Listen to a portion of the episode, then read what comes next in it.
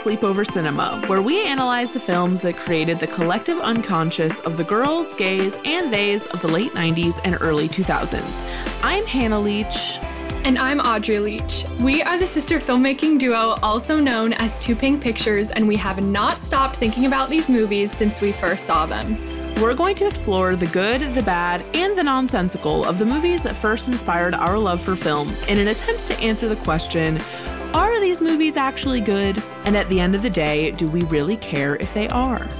Today, we are talking about 2004's Ella Enchanted. Woo! Meet Ella.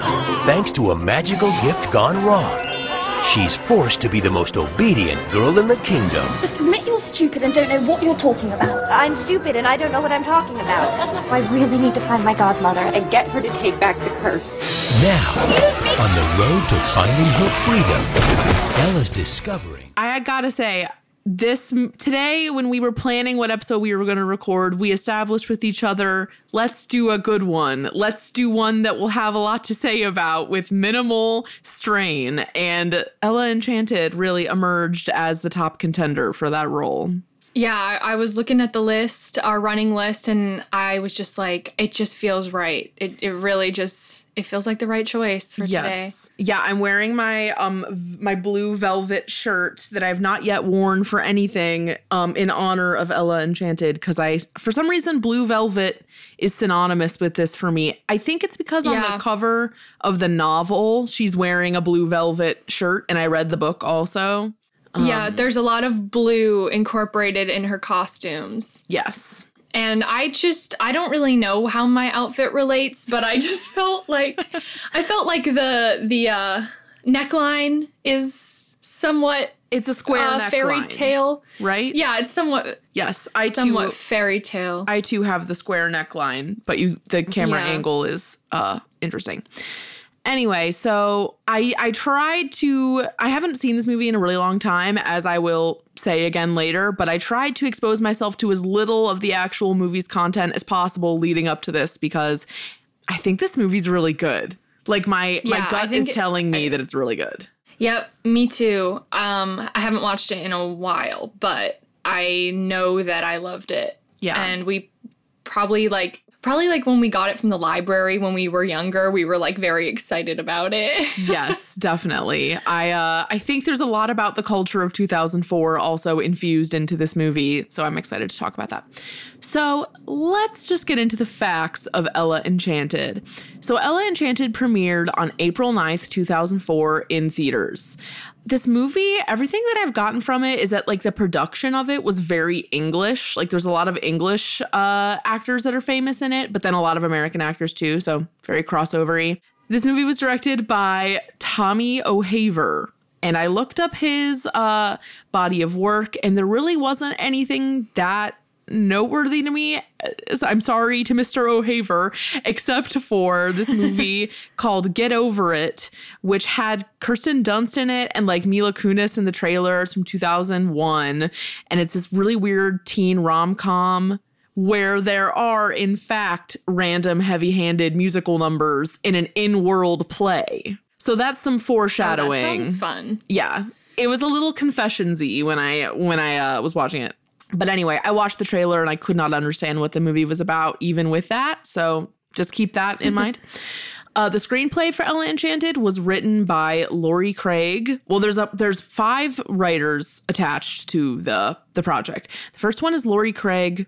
She doesn't have a lot of credits either, except she did get a screenwriting credit for Ramona and Beezus, the one with Selena Gomez. So, next on the list of people with screenwriting credits for Ella Enchanted, we have Karen McCullah and Kristen Smith. I think it's Kirsten Smith, and I wrote it wrong, but anyway, they are the screenwriting duo behind Legally Blonde, The House Bunny, She's the Man. We just talked about them in our last episode covering She's the Man. So, if you want to know more about them, you could Google it like a reasonable person, or you could listen to the entire She's the Man episode. The next person we have, which you should, well, you should, you should do that. You can still be reasonable and listen to the She's the Man episode. They're not mutually exclusive. the next writer we have is Michele J. Wolff, who uh, is a TV writer. she's written a lot of TV, but not a lot of other movies, and nothing she had written uh, was familiar to me. So again, sorry to Miss Wolff. I just apologize now instead of shitting on people. Yeah, we've really gotten to the the apology stage of this. Sometimes I'm just too dismissive, but there's so many people to talk about that I just want to keep it moving, you know? yeah. And last but not least, uh, the novel upon which Ella Enchanted is based is Ella Enchanted by Gail Carson Levine, which I know I read back in the day. I don't remember how good it was, but I'm thinking it was pretty good. But that I had seen the movie first, so that kind of like tainted my experience of the book a little bit, as it happens to work out a lot of the time. Yeah. But yeah, so those are the writers of the movie. Yeah, I think I read the novel as well. I think I probably just read it after you, but I remember liking it but liking the movie more. Yeah, same. Um, which is kind of rare. So, I don't know. I guess it's usually what you know 1st But anyway, moving on to the plot synopsis. Here we go. Here it is.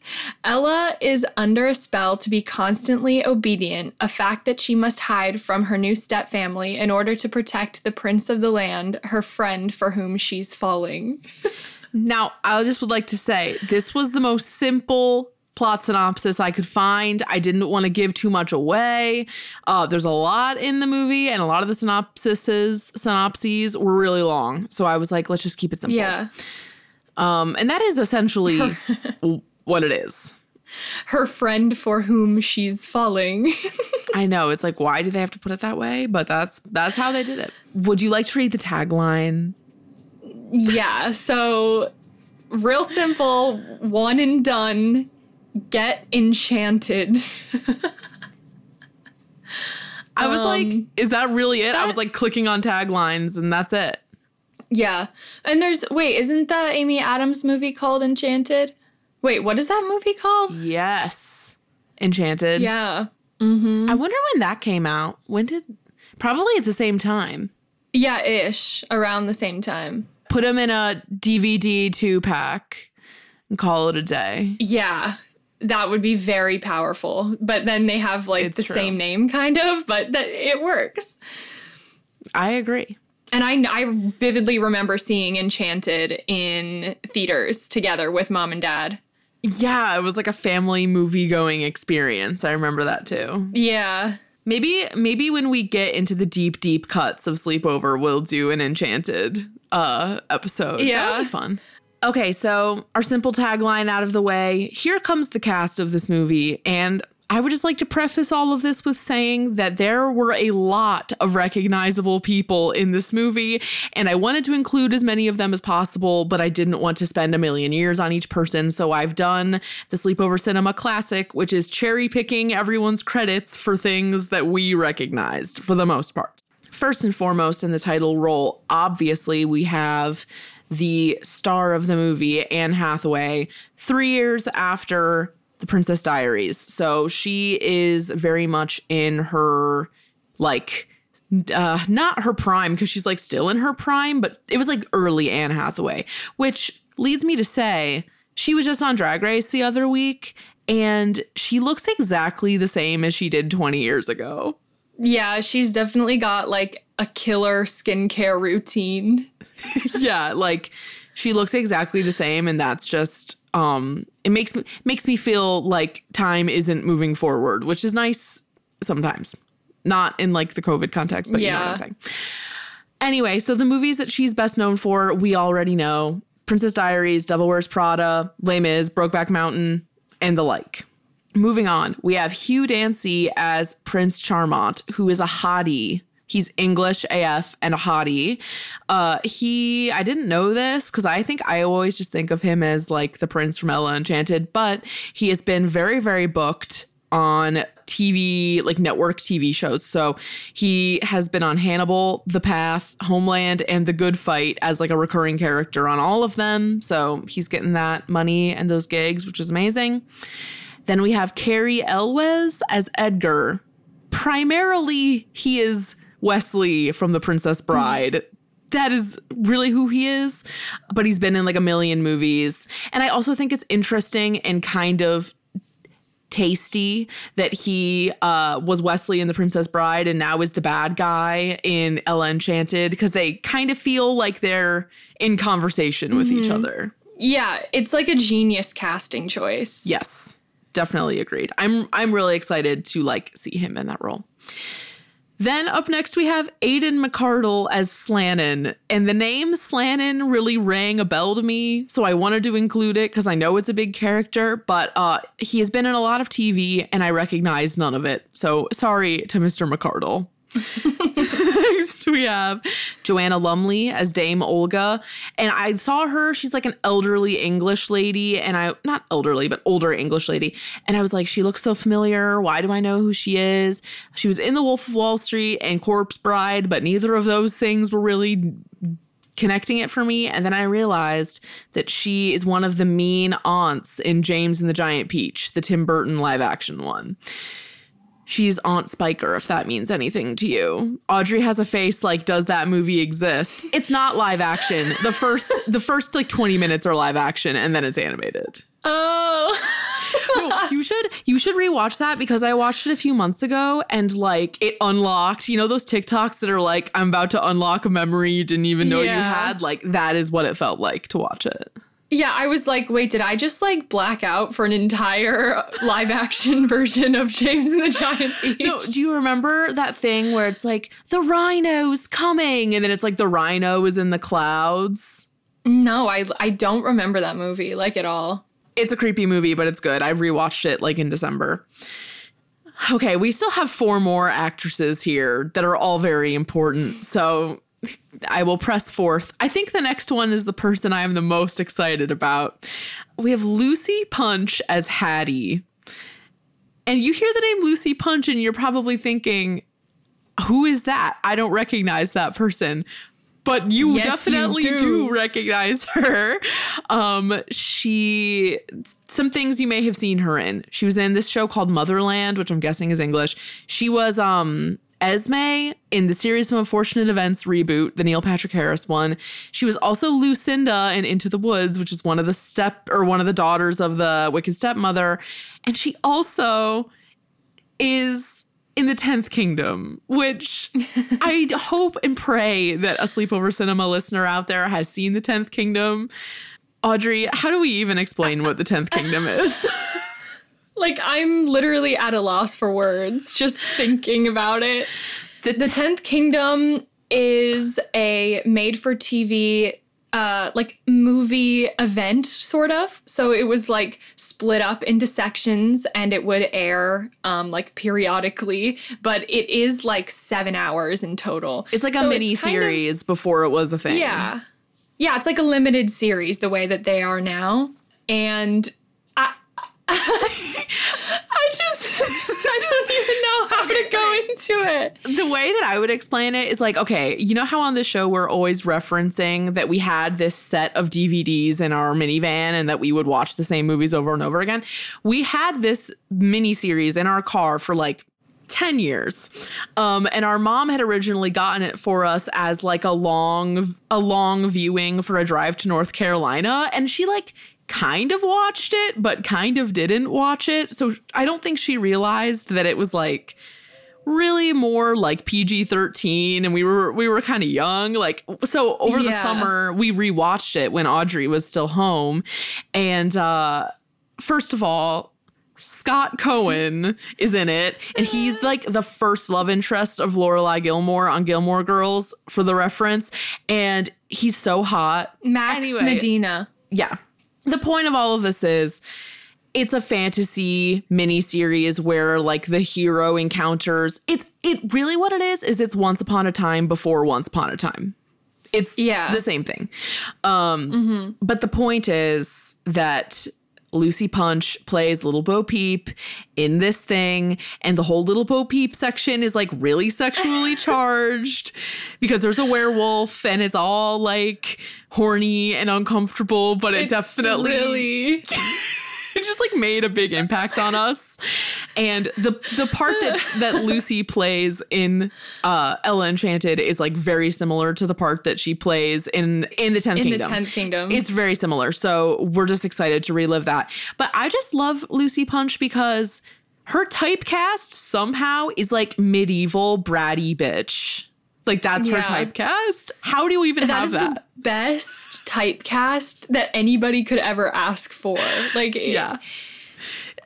She just brings me like so much joy and I'm just really excited to see her do her thing in this movie. Okay, next person we have is Minnie Driver as Mandy. I mean, Audrey, when you think Minnie Driver, what's the first thing you think? Phantom of the Opera. Joel Schumacher's Phantom of the Opera. In which she uh, lip syncs to opera singing the whole time. It's not even her voice that does the singing because she plays Carlotta, who's like the diva extraordinaire.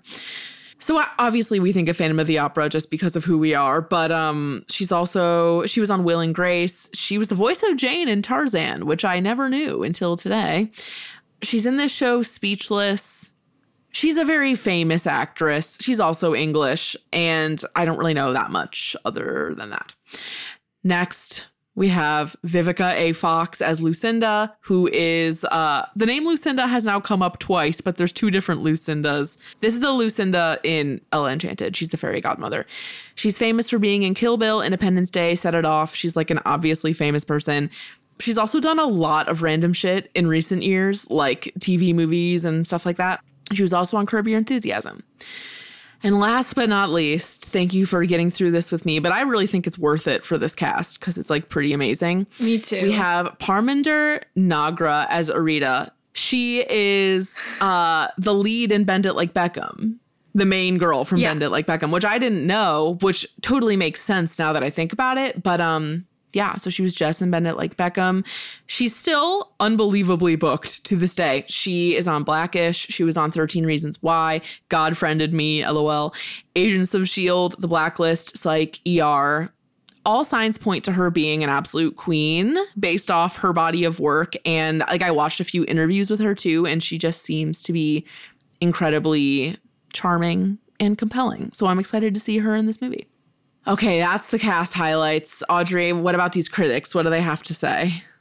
So here is the critic consensus Hathaway is a charming heroine, but the simple storyline gets overwhelmed by silly gimmickry. Gimmickry. The gimmickry, the, The shenanigans gimmickry of of it the all. gimmickry. um, and we've got two more critic opinions. This this critic opinion is really egregious. So you might want to put on your your man voice for this one. okay. All right. Let me see if I can summon him. Yeah, and this is uh Audrey will be playing the role of Steven D. Greydanus of Decent Films Guide, and he's labeled as a top critic. Great. Okay. Avoids a misstep common among girl empowerment flicks, which often emasculate the male lead to make the heroine truly heroic. Manages to make both leads appealing. What? Basically, he was like, the man still gets to be a man in this movie for chicks. So, and for children, Oh, so- nonetheless. Oh, I see what he's saying. Stupid take. There's a lot of, of other things you could talk about. Yeah. And then the third is from Ty Burr of the Boston Globe. And he says an overcalculated fusion of Shrek and the Princess Bride with all the smarts replaced by smartass. I don't know what smarts being replaced by smartass means, first of all.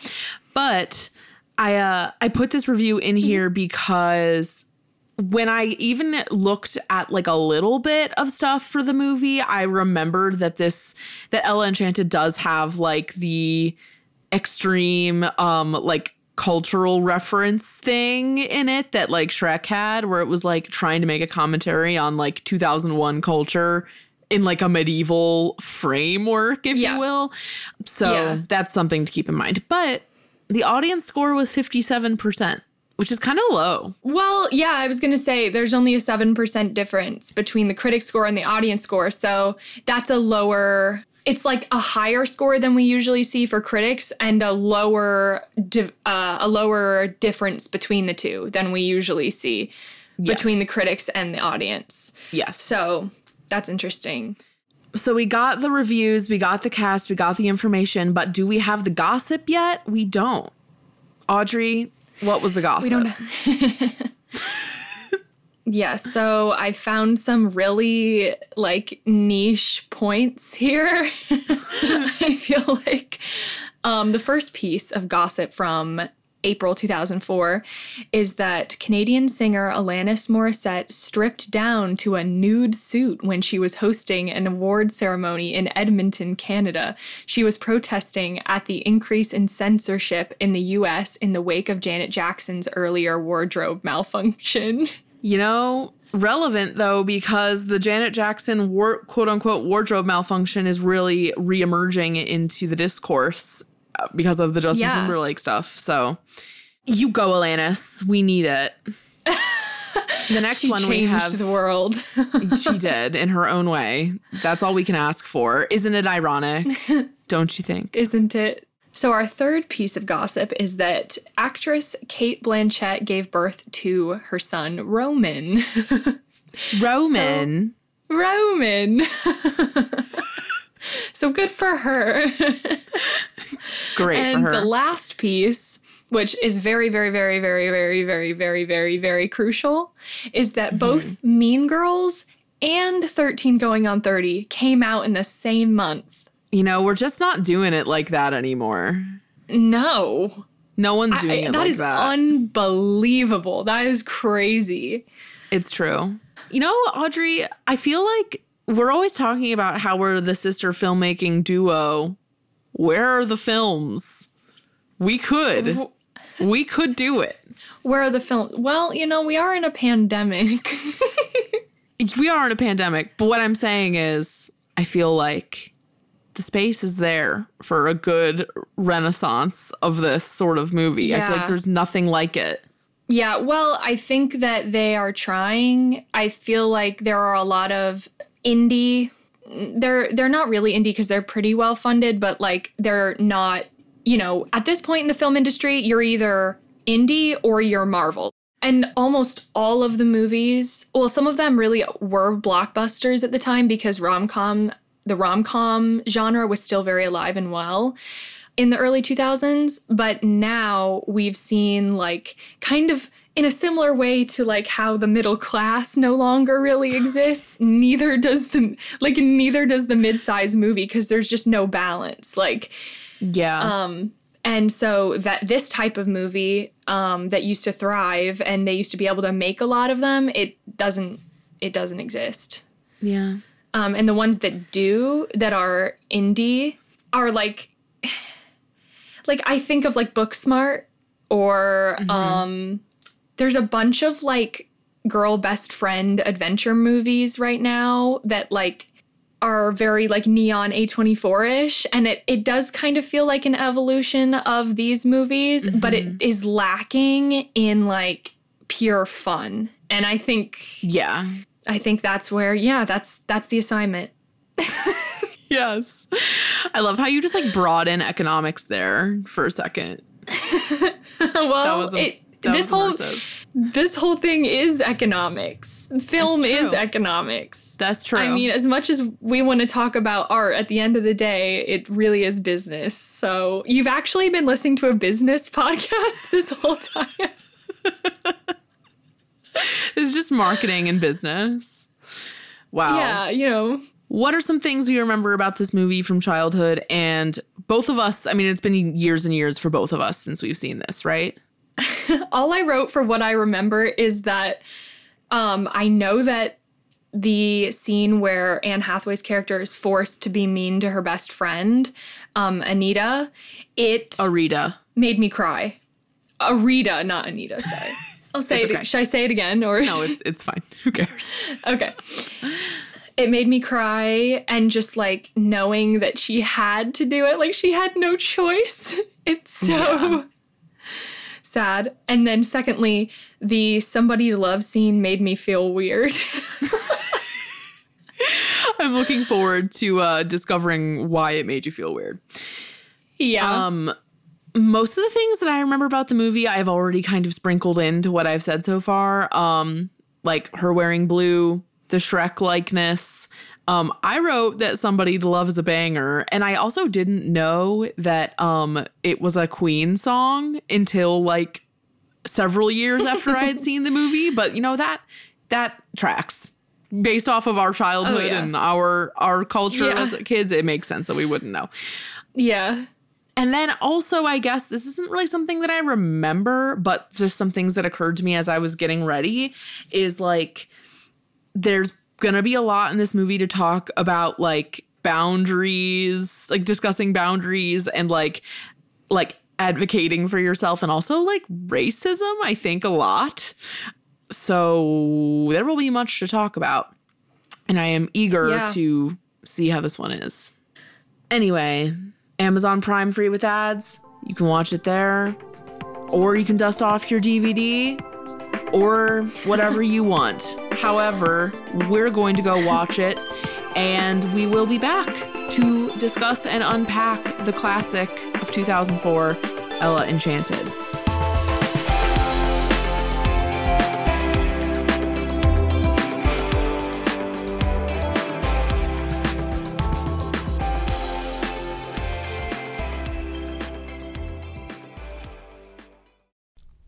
You know, a lot can happen in seven minutes, and luckily, that's how long it takes me to tell a story.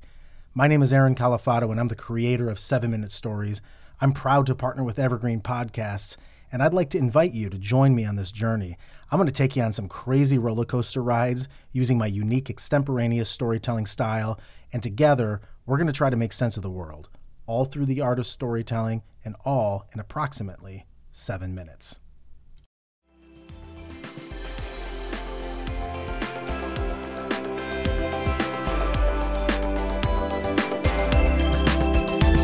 We are back. We have watched Ella Enchanted, and the notes are aplenty. For those watching at home, you can see my clipboard here and Audrey's notebook, and we are ready to go. Um, so much to say, so much to talk about. Uh, but let's start with the good stuff. So, the things we appreciated. Ooh. I mean, there's a lot to appreciate here. There Just is to a lot. run through a few, some of the more simple things for me would be um, um, the concept of a medieval escalator, um, a Yes. thriving cottage core aesthetic, um, yes. Anne Hathaway's hair, uh, Mm-hmm. and also drunk fairies. Yes. Those are just Yes. some simple things. Similarly and related to Anne Hathaway's hair, just Anne Hathaway is just just such a star in this movie in every single way. Like great performance, great commitment, uh lots of willingness to be silly. It's like, you know the RuPaul quote that's like not to be quoting RuPaul on the pod, but you know the RuPaul quote that's like your fear of looking stupid is making you look that's stupid. That's so true. This movie is like the opposite. It's like the opposite of this because she's like not afraid to just like go there. she's really giving me the energy of like the the drama club kid who like actually is doing what they're supposed to be doing. Yeah, yeah, yeah, yeah. Yeah. Like is actually good. Just the costumes in general are really, really great in this movie. They're really inventive. They're really colorful. They are um simple, but lots of good fabric also. There's some unconventional fabrics that are you don't normally see in like Yeah. a fantasy movie that I thought were very enjoyable. Also, I just really enjoyed the chemistry between Prince Char and uh and Ella. The scene where they're like sitting in front of the fire in like the giant bar like is burnt into my brain as just like wholesome. Even though there were some elements to it that were not so wholesome that we'll get to later. can, let me just but- add something positive about about Anne Hathaway and her dynamic with her male leads. It's literally her. She is the reason why it's good. The dynamic between her and Prince Char is the same dynamic as between her and Nicholas in Princess Diaries 2. and um, it's all about this enemies sexual tension thing enemies to lovers vibe and uh, it's Yes. like the the Yes. boys always do a great job too but like it's her that like she's bringing it Yeah, I totally agree. And like that's what you look for in your leading lady in in like a title star, you know, like that that sort of control over the dynamic I think is cool to see when it's established by a young woman star. ultra side note let's just give chris pine credit where credit is due for taking roles in movies throughout his entire career where he is in that role. He's in the the backseat role to the female lead. To this day like he just was in the new Yeah. um olivia wilde movie that just wrapped. Um like olivia wilde is directing it and she like wrote this instagram post about literally that exact thing and chris pine and i was like i love him okay anyway Um okay, so now on the side it's still good things, things I appreciated, but um a little bit deeper. I uh really enjoyed that this movie passed the Bechdel test within the first 5 minutes. Literally like the women are the reason why the story works. So, and also just like, you know, at the beginning, it's her mom and it's the house fairy. And speaking of the mom, another thing I had written down is um, that her mom dies super early, but her mom still has a personality in the three minutes Yeah. that she's alive. Like you actually kind of get a sense Yeah. of what she's like, even when she dies. yeah and quickly. i was saying to hannah i was like look at this little like co-parenting situation they got going on up in here i was like i love this yeah. I thought the dad Yeah. was gonna be dead, and then the dad showed up, and I was he's like, not oh. dead he's just like away Yeah. That was notable to me. And also there were a lot of moments in this movie that were genuinely really really funny. Like uh I don't know why when you first meet the stepsisters and they're like introducing the fact that they love Char and they like do their weird handshake. I was like that's really funny. I thought when the evil king or like the evil uncle said image is everything before they get off the carriage, like I thought that was really funny. There was a bunch of moments like that where I was like, "Oh, this is actually really Yeah. amusing in its own right. And there were like moments like that where it didn't play as well, I think. But yeah, there it definitely Yeah. had good moments too. yeah. Do you have any other things you appreciated that you want to Uh, my on? last thing is um the way that they were dancing at that party with the um you know the giants party basically Yes. it was just the weirdest combination of choreography and music that I had ever seen but I was really vibing so I appreciated that It it was weird. It was a very strong choice, and I was like, okay. I did like um what they did with scale in that scene. Like it wasn't really that dated looking. That was one other thing is like I thought the CGI held up pretty well, especially the guy in the book. I was like, how does that look so good? That looks great. And oh, one more positive thing. I mean, there's there's more positive things, but like one more just thing to tack on is like, okay, we are inevitably going to spend some time here talking about the impact of Shrek on this movie because it's extremely present. But that being said, in all of the reviews of people being like, this movie wants to be Shrek, or like this movie is making too many references or like doing too much. Like, did it feel like it was in the universe of Shrek? Yes. But did I really have a problem with no it? not really just the fact that it's not animated is Yeah.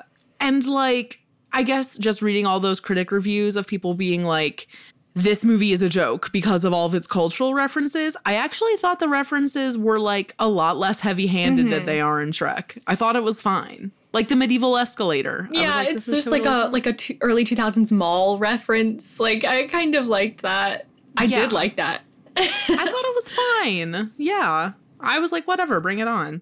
one other thing that I wished I had more of was like with Cary Elwes as the king. He's in the very beginning and then he doesn't show up again until an hour in. And I was like, I kind of wish he was in Yeah. it more because whenever he's on screen, he's so good. That's exactly what I wrote. I said, I wish that they had just had the uncle snooping around instead of the snake. Why, like maybe he Yeah. had a busy schedule and they had to write in the snake, or maybe it was always the snake.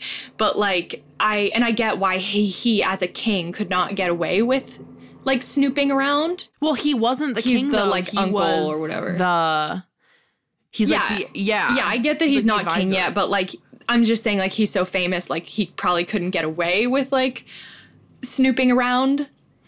Yeah, but he could have he could have had a like- disguise and it could have been like a whole thing. Maybe it was like a potential issue of him like accidentally stealing the show too much if they gave him that much more to do. I could see that happening. Yeah, there are a lot of characters in this movie. There are. That is really really true. and I I did feel it really lag in the uh, the whole movie. It gets a little slow around the. It's like it's like maybe ten minutes past the midpoint. It gets really slow and like you're so there and you're so with it for the first 40 minutes um like the world building and all of that it's super entertaining. Um but yeah i really felt it lag. Yeah, I felt it lag a bit too before yeah like when they were trying to get to the hall of records that was kind of slow. And then when after like ella had already broken the spell and then they were just like stalling waiting to like get to the end i was like ugh like i know it's gonna be Yeah. fine just let it be fine you know like the the worst the worst part of the movie has already been dealt with Right. or like the worst the worst situation in the movie yeah I I mean, when you're thinking of Ella, who's like really our priority still. And speaking of that, like structural things, I just thought that it was really uh lame that Lucinda shows up randomly just by coincidence and then just like fucks it up more and then leaves. Yeah. I was like, why even include her? they didn't give her character any real stakes in within the world. Like they just gave her like this personality where she's like offended when people don't like her gifts and like that's it. other than being like a alcoholic like Yeah. party girl. Yeah, and her outfit was great. I loved her outfit. Her outfit was amazing. Yeah. Um I have two major bones to pick. okay. Um one being that they did not give Ella's best friend, what's her name? Areida. Yeah, they did not give Areida a real wrap up. They don't even address the fact, they don't even give her anything. Like, she's just not in the movie until the very end. And she's just like, hee hee, yeah, go, Ella, woo. And it's like, no, like last time you saw her, um, she said she didn't want to see you ever again. So, Well, it also wasn't just that. It was literally like she said something extremely racist Yeah. to her, and then they never followed back up on it. Which can we just go into the problematic zone? um, I have one more thing that's not in that zone. Put a pin in the racism, and we will come back. we'll come back. Mm-hmm. Please say what you were going to say. the way that the spell that is put on Ella works has a lot of plot holes. Yeah, Um, it does. Yes, it does. Like, what happens when the demands conflict? Like, sometimes it works one way and sometimes it works another way. There is just, I living in a magical world, I just don't see how her best friend wouldn't like she has an inkling of what's going on in the classroom in the debate scene. She kind of gets it. Like she's like, why is she doing everything she says? But apparently she doesn't get it. um, yeah. and then when um, the new evil stepmom tells Ella to say all the awful things, Mandy is standing right there and she knows what's going on fully and she doesn't undo the the action. And it's just like sh- or she doesn't just tell her not to yeah, do she it. doesn't just say, Ella, Yeah. don't tell her those things. Because the way that it works in other parts of the movie, she would then not do those things. So it's it's Yeah. very convenient and I it doesn't always work the way that is logical. And that kind of bothers me, but you know, what are you gonna do? Yeah, yeah. And again, based off of the logic holes thing, I just hate it in movies of this genre when it's like, you had the power all along inside of you. Yeah. I'm always just like, can it not be that way? I thought that it was really messed up that Ella's mom told her not to tell anyone about the spell. I know. I was like, I, was like, you are. Do you realize you're like dooming her for a life of hell because you said that? Like, Yeah. you literally demanded her not to tell anyone when that's like the one freedom that you want her to have. Like, I was just like, what? What, what is this? and couldn't um Mandy have been like, tell people? yeah, couldn't she have been like, tell people about your curse or whatever? Well, the thing is, is like if she wasn't a character, because honestly, she didn't need to be there. She didn't do anything. Yeah. But if she wasn't a character, there would have been truly no one who knew. And I kind of feel like if no one knew about the curse at all, it would have added like a little bit of something. Yeah, it would have added more legitimacy. Like, I don't think I would even bring up that point had she not known, been there and known about everything. Yeah. Um, and also, I just want to shout out to the fact that they were protesting at the like Prince Char like fan club event or whatever. That was really, it's like tacky and weird. but like, Yeah. I just thought it was so- interesting. I think I think that that is a really good segue into Yeah. the problematic areas. Yeah, yeah. So I kind of feel like there is like a really uneven tone in the movie when it comes to like the actual trauma of racism. Yeah. Like like there's moments where it's like taken really seriously and then other moments where it's not and one thing that I wrote down, it was my first thing I wrote on, on the bad column, was that in the beginning of the movie, they were like, Ella was cursed to be obedient, but she was extraordinarily kind. And then, like, the thing that they show to demonstrate her kindness is her, like, standing up for, like, the basic rights of her friend who is non white. Mm-hmm. And and so I was like, okay, yeah, if you're like a white person watching this, you you're like there's a part of you that's like, oh wow, like what a good white person or whatever. But it's but it's like that's just the bare minimum. Like Yeah. that shouldn't be noteworthy. That's not like know? being an extraordinarily that. kind person. yeah, that's like exactly. And it's an it's just an example of like the especially in movies of this era, and we'll talk about this when it comes to hairspray in a big way. Yeah. But like not to I mean, spoiler alert, we're probably doing a hairspray episode at some point, but like it's like when white people become the hero of stories Yeah. that have to do with racism, like it's just It is technically a white savior movie. If you it is. You know, just because it's It with it's this strange blend of real racism, like rooted in our Mm-hmm. like in our world, and then ogre. and it's Yeah, yeah, yeah. That's that's the thing that's so weird is that there's like the actress and like the character to a certain extent. I mean, they, they say that Areida is Ayorthaian. a, a And made the up actress is a made up yeah, which is made up. Yeah. Which is made up. Yeah. But she's a human. And um, as far as we can tell, she's human. I mean, maybe she's some like mystical race and they just never talk about it. Like that could happen. Like fantasy stuff likes to do shit like that. Um, but the point is there's like humanoid racism at each other. And the weird thing is that like Areida being discriminated against is presented as way more about the trauma of Ella being forced to discriminate than Areida being discriminated against. Like Yeah. we don't even really get to see that much of her reaction, of Areida's reaction to like literally being told like I would never be friends with an Ayorthaian. We see like Anne Hathaway's like Internal like struggle. tears about it. Yeah. it. And it's just kind of like it's a weird scene and it's really sad when you're a kid and then they just never talk about it ever again and the only racism that they ever talk about again is Ogres. against ogres, elves, Yeah. giants. Yeah. So It's- and those are all humanoids.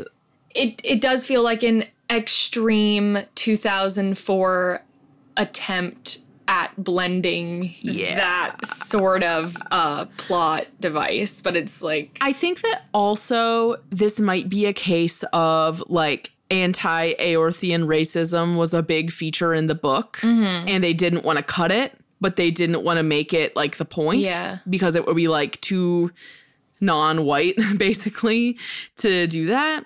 And so there might be something there with that. But really, the whole movie has like this political through line where Prince Char is like, I don't know anything about politics. He doesn't really seem to know anything about anything, No. honestly.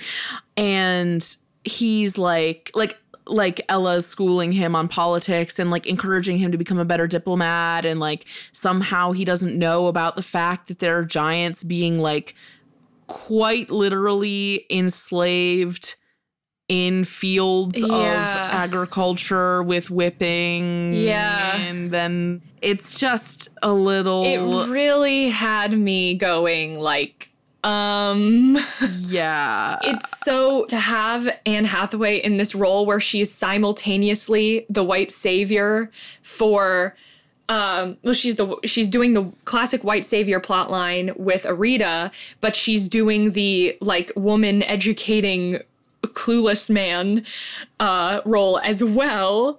And it's like yeah. it's like a lot. It is a lot, and it also feels weirdly timely Mhm.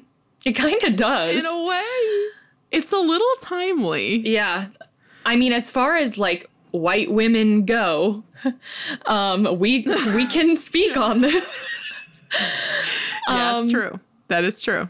I think I think there are a lot of white women that that are liberal or whatever that feel that that they kind of inhabit a similar position. And um, like the whole philosophy of like needing to have like a really um affirming and gentle hand with white men that don't know better like trying to or like feeling this need to like leverage your social clout and like privilege with them to get them to see that stuff is wrong Yeah. and being super like gentle and being like you're such a special boy i know you'll get Yeah. it is just it's a bit it is timely it's a bit So- timely. It's a bit spicy. and that kind of came to a head for me or at least i wrote this down like when um when Char is proposing to Ella. I And know. Ella's supposed to kill him. And, and she's like, no, no, because she doesn't want to kill him. And he's like, is it because of my politics? Because it doesn't matter. I wrote that down. I wrote that. I that Yeah, I- that line killed me. Is it because of my politics? Same. She's like, she's got the dagger to his back, and he's like, I'm not a Republican. Like it's so funny. yeah. He was literally like, I'm not a racist. Don't kill me. And please marry me. Yeah. Like, that part was. It was poignant almost. it was it was poignant um and also just to kind of cap off the areida thing at the very end like when they when ella and char get married and they're like doing the toast literally the only wrap up we get of the anti-ayorthaian racism which is lumped in with all the other racism is to a nation of equals Yeah. while holding up the cup. And then as I say nation of equals, it like shows Areida and she's like vibing. Does that not feel like the kind of band like I'm just gonna bring it to our real life. I'm just gonna bring it to reality. Like, does it not Yeah. feel like the same type of band-aid that is put over a country when like we got we have Biden as a president? Like it's like Yeah. now we're Yep. all equal, but like literally nothing reflects that and like nothing is like Yeah. genuinely being done and it's just everyone's supposed to be like vibing. Like that's what they want. That's Yeah. what they want.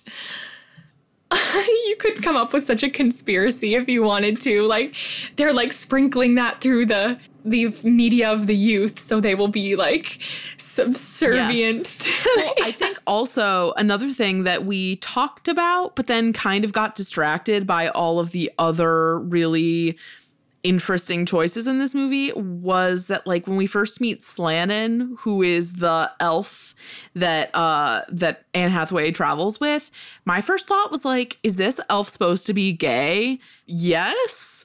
And then the whole fact that he like wants to be a lawyer, and then the fact that like they're all being made to be entertainers. Yeah. I was just a little bit like, huh? what?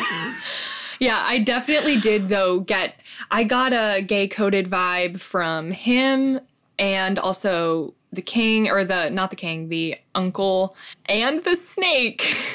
yeah, it was very like um Robin Hood villain, gay king Jafar. Jafar. There's just there was just so much uh and and not even just to bring it way back as far as like just to bring it way back, they do also literally say you're not like other girls in this movie. They do. they do say you're not like other girls in this movie. And you know, maybe let's use that as our segue into whatever we do or do not want to say regarding like what this movie says or does not say about like consent slash autonomy. It kind of feels like we don't get to know that much about how Ella actually feels about her curse. Yeah. So it's kind of hard to tell. I mean, obviously she doesn't like it, but like that's kind of all we know. But she like she doesn't really like kick and scream about it. I mean, I guess if it's something you deal with your whole life, like you'll be kind of like beat beaten down by it.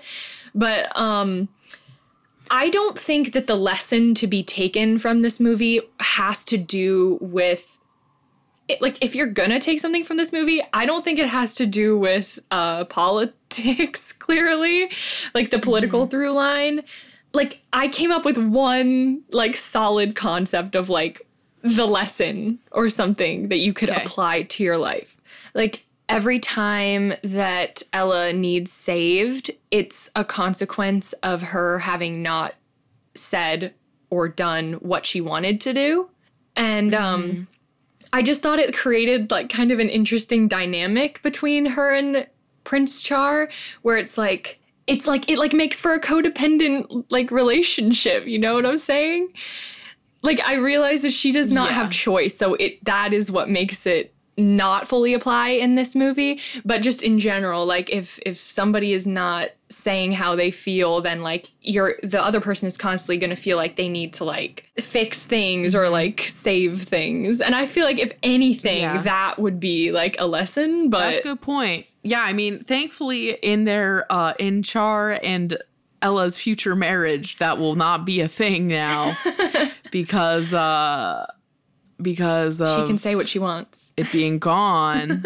I did have a thought like as we were watching it and like when they got married in the end, I did just sort of think like, wow, up until 2004, like new movies targeted at little girls still included marriage. Yeah.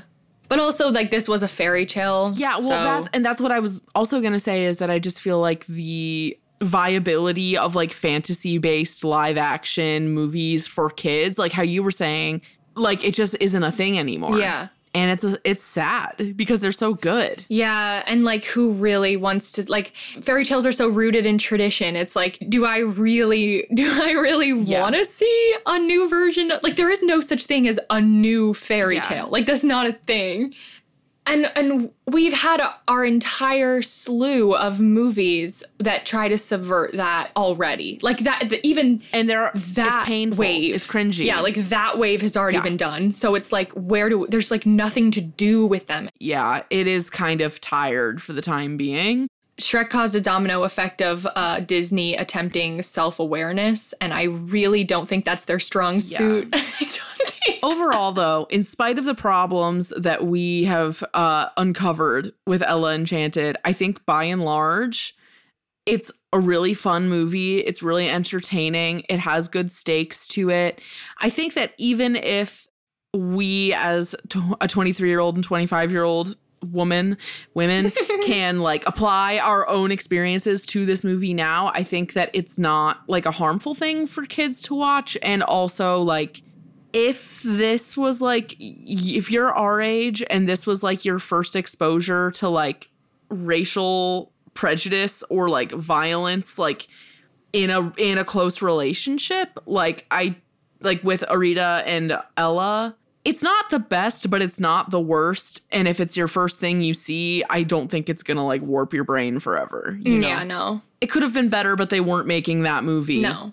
So At the end of the day, no, it was a business decision. this is an economics podcast. we should really, you know, those like YouTube ads for like master classes. it's like the really uninformed guide to economics Like, by us. by us.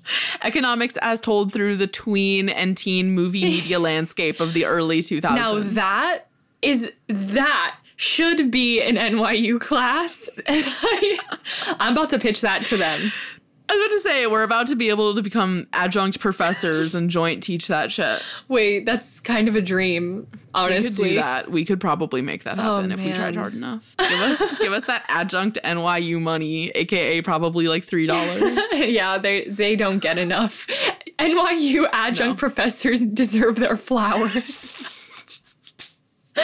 no, they don't. I take it back. oh, anyway, Ella Enchanted, great watch, still holds up, is not harmful. Is it still a good movie? Yeah, yeah, I think so. I think yes.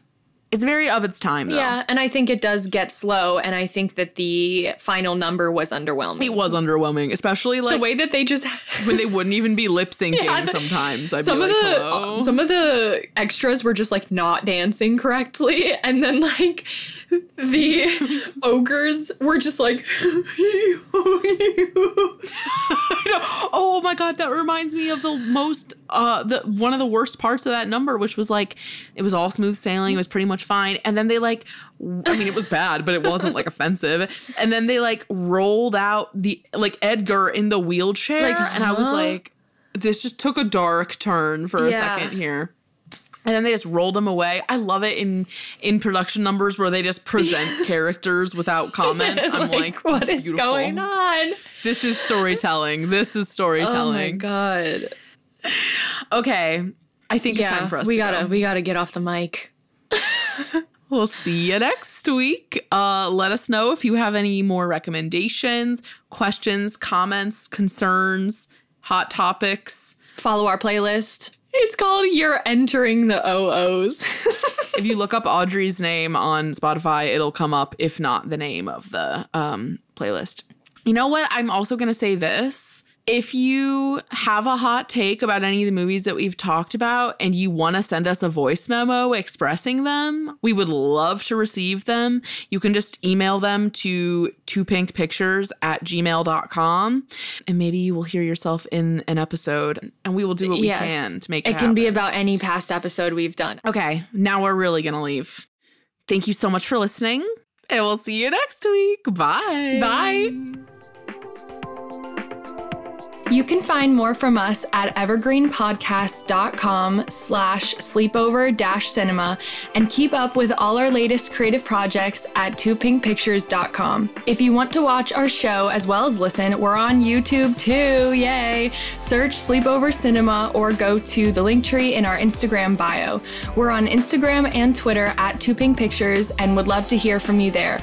We're also on TikTok at Sleepover Cinema, and that's really where the party is at. It's true. And if you like Sleepover Cinema, please share an episode with a few friends. Also, since we're asking for things, please leave us a review on the Apple Podcasts app. Um, for some reason, they're super powerful, and we would always appreciate a nice review. Sleepover Cinema is a production of Evergreen Podcasts, produced, edited, and engineered by us, Hannah and Audrey Leach. Sleepover Cinema is mixed by Sean Rule Hoffman, and theme music is by Josh Perlman Hall. Special thanks to executive producers Michael D'Aloia and David Moss. We'll chat again soon. We'll chat again soon. Hi, I'm Christina Yerling Biro, host of the podcast Pop Culture Confidential. Join me as I go way behind the scenes with some of the most influential people in entertainment and media. Hear actors such as Succession's Brian Cox talk about his favorite characters to play. There always has to be a mystery. The audience have to be in a situation where they want to know what's going on. Meet studio execs like Pixar chief Pete Docter and learn his secret on how he makes us cry. Emotion is our first language. And so many others who are defining popular culture, from Obama speechwriter David Litt to Top Chef host Padma Lakshmi. We don't often think about food politically, or we don't want to, but it really is. Join me Search for Pop Culture Confidential wherever you get your podcasts. This podcast was produced with the support of the Ohio Motion Picture Tax Credit and in partnership with the Ohio Development Services Agency.